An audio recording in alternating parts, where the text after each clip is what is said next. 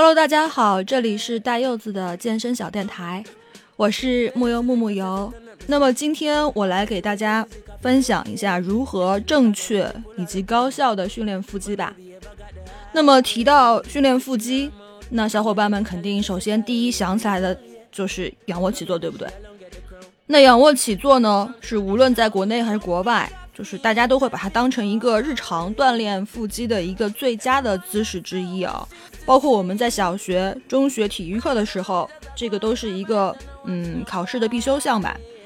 因为这个动作特别的呃简单，并且不挑环境，所以基本上你躺在床上醒来或者睡前，就基本上是想做的时候都可以做。但是其实仰卧起坐这项运动。它是存在着相对的健康风险的。近些年，在国外已经有很多的健康调查报告表明，仰卧起坐其实是一项危险的运动。如果做的不准确，可能会造成背部损伤，严重的会引起腰间盘突出。美国和加拿大军方已经把这一项运动从士兵训练目录中已经取消了。面对这些对仰卧起坐的控诉。那大家现在是不是觉得说仰卧起坐不能做了？我怎么去练我的核心和腹肌呢？那么好，先不要着急。那我们先来回想一下，我们之前是怎么做仰卧起坐的？上学的时候，我们基本上是呃，同学压着我们的脚，然后上半身坐起来才算标准，对不对？我们当时很多同学在做的时候，为了要起来，双手会掰着脑袋，然后直着背，使劲的把自己往上拽，然后。这样拽起来，那么好，这个问题，因为你是直着腰，然后双手又掰脑袋，几个动作下来以后，你的背，是吧？你的你的颈椎，那肯定就会受到损害了。那为什么仰卧起坐中直背是错的呢？因为如果你是直背起身的话，它就不可能会练到腹肌。只有你当你的身子是呈 C 型的 C 字形，就大写的 C 字形卷曲的，才可能用到你的腹肌，而不是说用你的背把我们的上半身直接拽起来。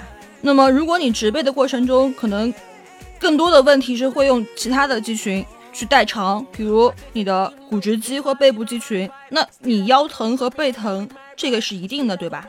然后我们再来说双手掰头的问题啊，如果你双手掰头的话呢，它会影响你的生理颈区，而且你大力掰颈椎的话，那可能就会受晕厥和高位截瘫的风险。那这个台湾曾经有一个新闻里面就说到，有一个男子做仰卧起坐的时候就强行掰头，就掰出毛病来了。那么好了，我们说了这么多危害，那仰卧起坐到底怎么做才是对的呢？那首先就是刚才我们已经说过了，不要掰头和直背，对不对？我们在做的时候是双手扶住耳朵，而不是说双手去把头抱起来，躯干卷曲。然后呢，到底是直腿还是屈腿，固定还是不固定？那么，如果是没有固定腿双腿的仰卧起坐，对于腹直肌上部、下部以及下腹肌群的训练呢，这个效果都是大大好于固定脚的。为什么这样说呢？因为如果你固定双脚的话，那你在起来的时候，你强壮的腿部肌群就会帮你把自己拉起来，肯定是会用腿部肌肉来代偿，你腹直肌的这个明显就是效果要大打折扣。那其实说起来的话，仰卧起坐这个动作，近些年来在健身房里面基本上已经看不到了，大家会使用。相对更加安全和效率更高的卷腹来替代我们传统的仰卧起坐。一个正确的卷腹到底该怎么做呢？首先，是你双手轻轻摸着耳朵，或者你怕如果你把手放在耳朵旁边的时候可能会不自觉掰头的话，那么你把手伸直了放在身体两侧都可以的。然后起来的时候呢，上半身不要用头带动身体。下半身呢，也不要用腿带动身体，而是把你的注意力集中在你的腹部，主动用身体蜷缩成 C 字形，然后用身体来带动头和腿，这样子才能做出一个漂亮和标准的卷腹。那么小伙伴们就要说了啊，这个动作好像很难的样子呀，我可能做不到，那怎么办呢？我们这个时候呢，就可以借助一个弹力带，嗯，我们可以先平躺在地上，然后把弹力带双脚蹬住，然后用双手握住弹力带，给自己做一个助力。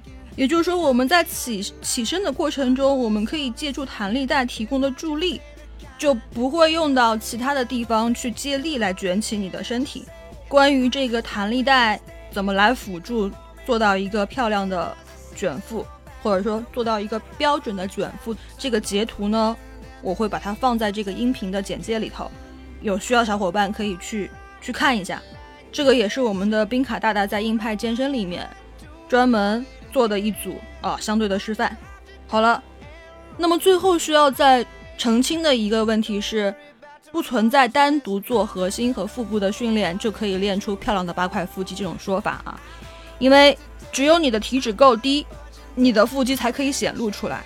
而我们平时的腹肌训练呢，它只能是让腹肌的形状更好、更饱满，但并不能让腹肌更清晰。然后可能你更多的时候是在练腰。哦，关于这个问题，我们后面会再继续讲到。今天的分享就到这里，我是木油木木油，感谢聆听。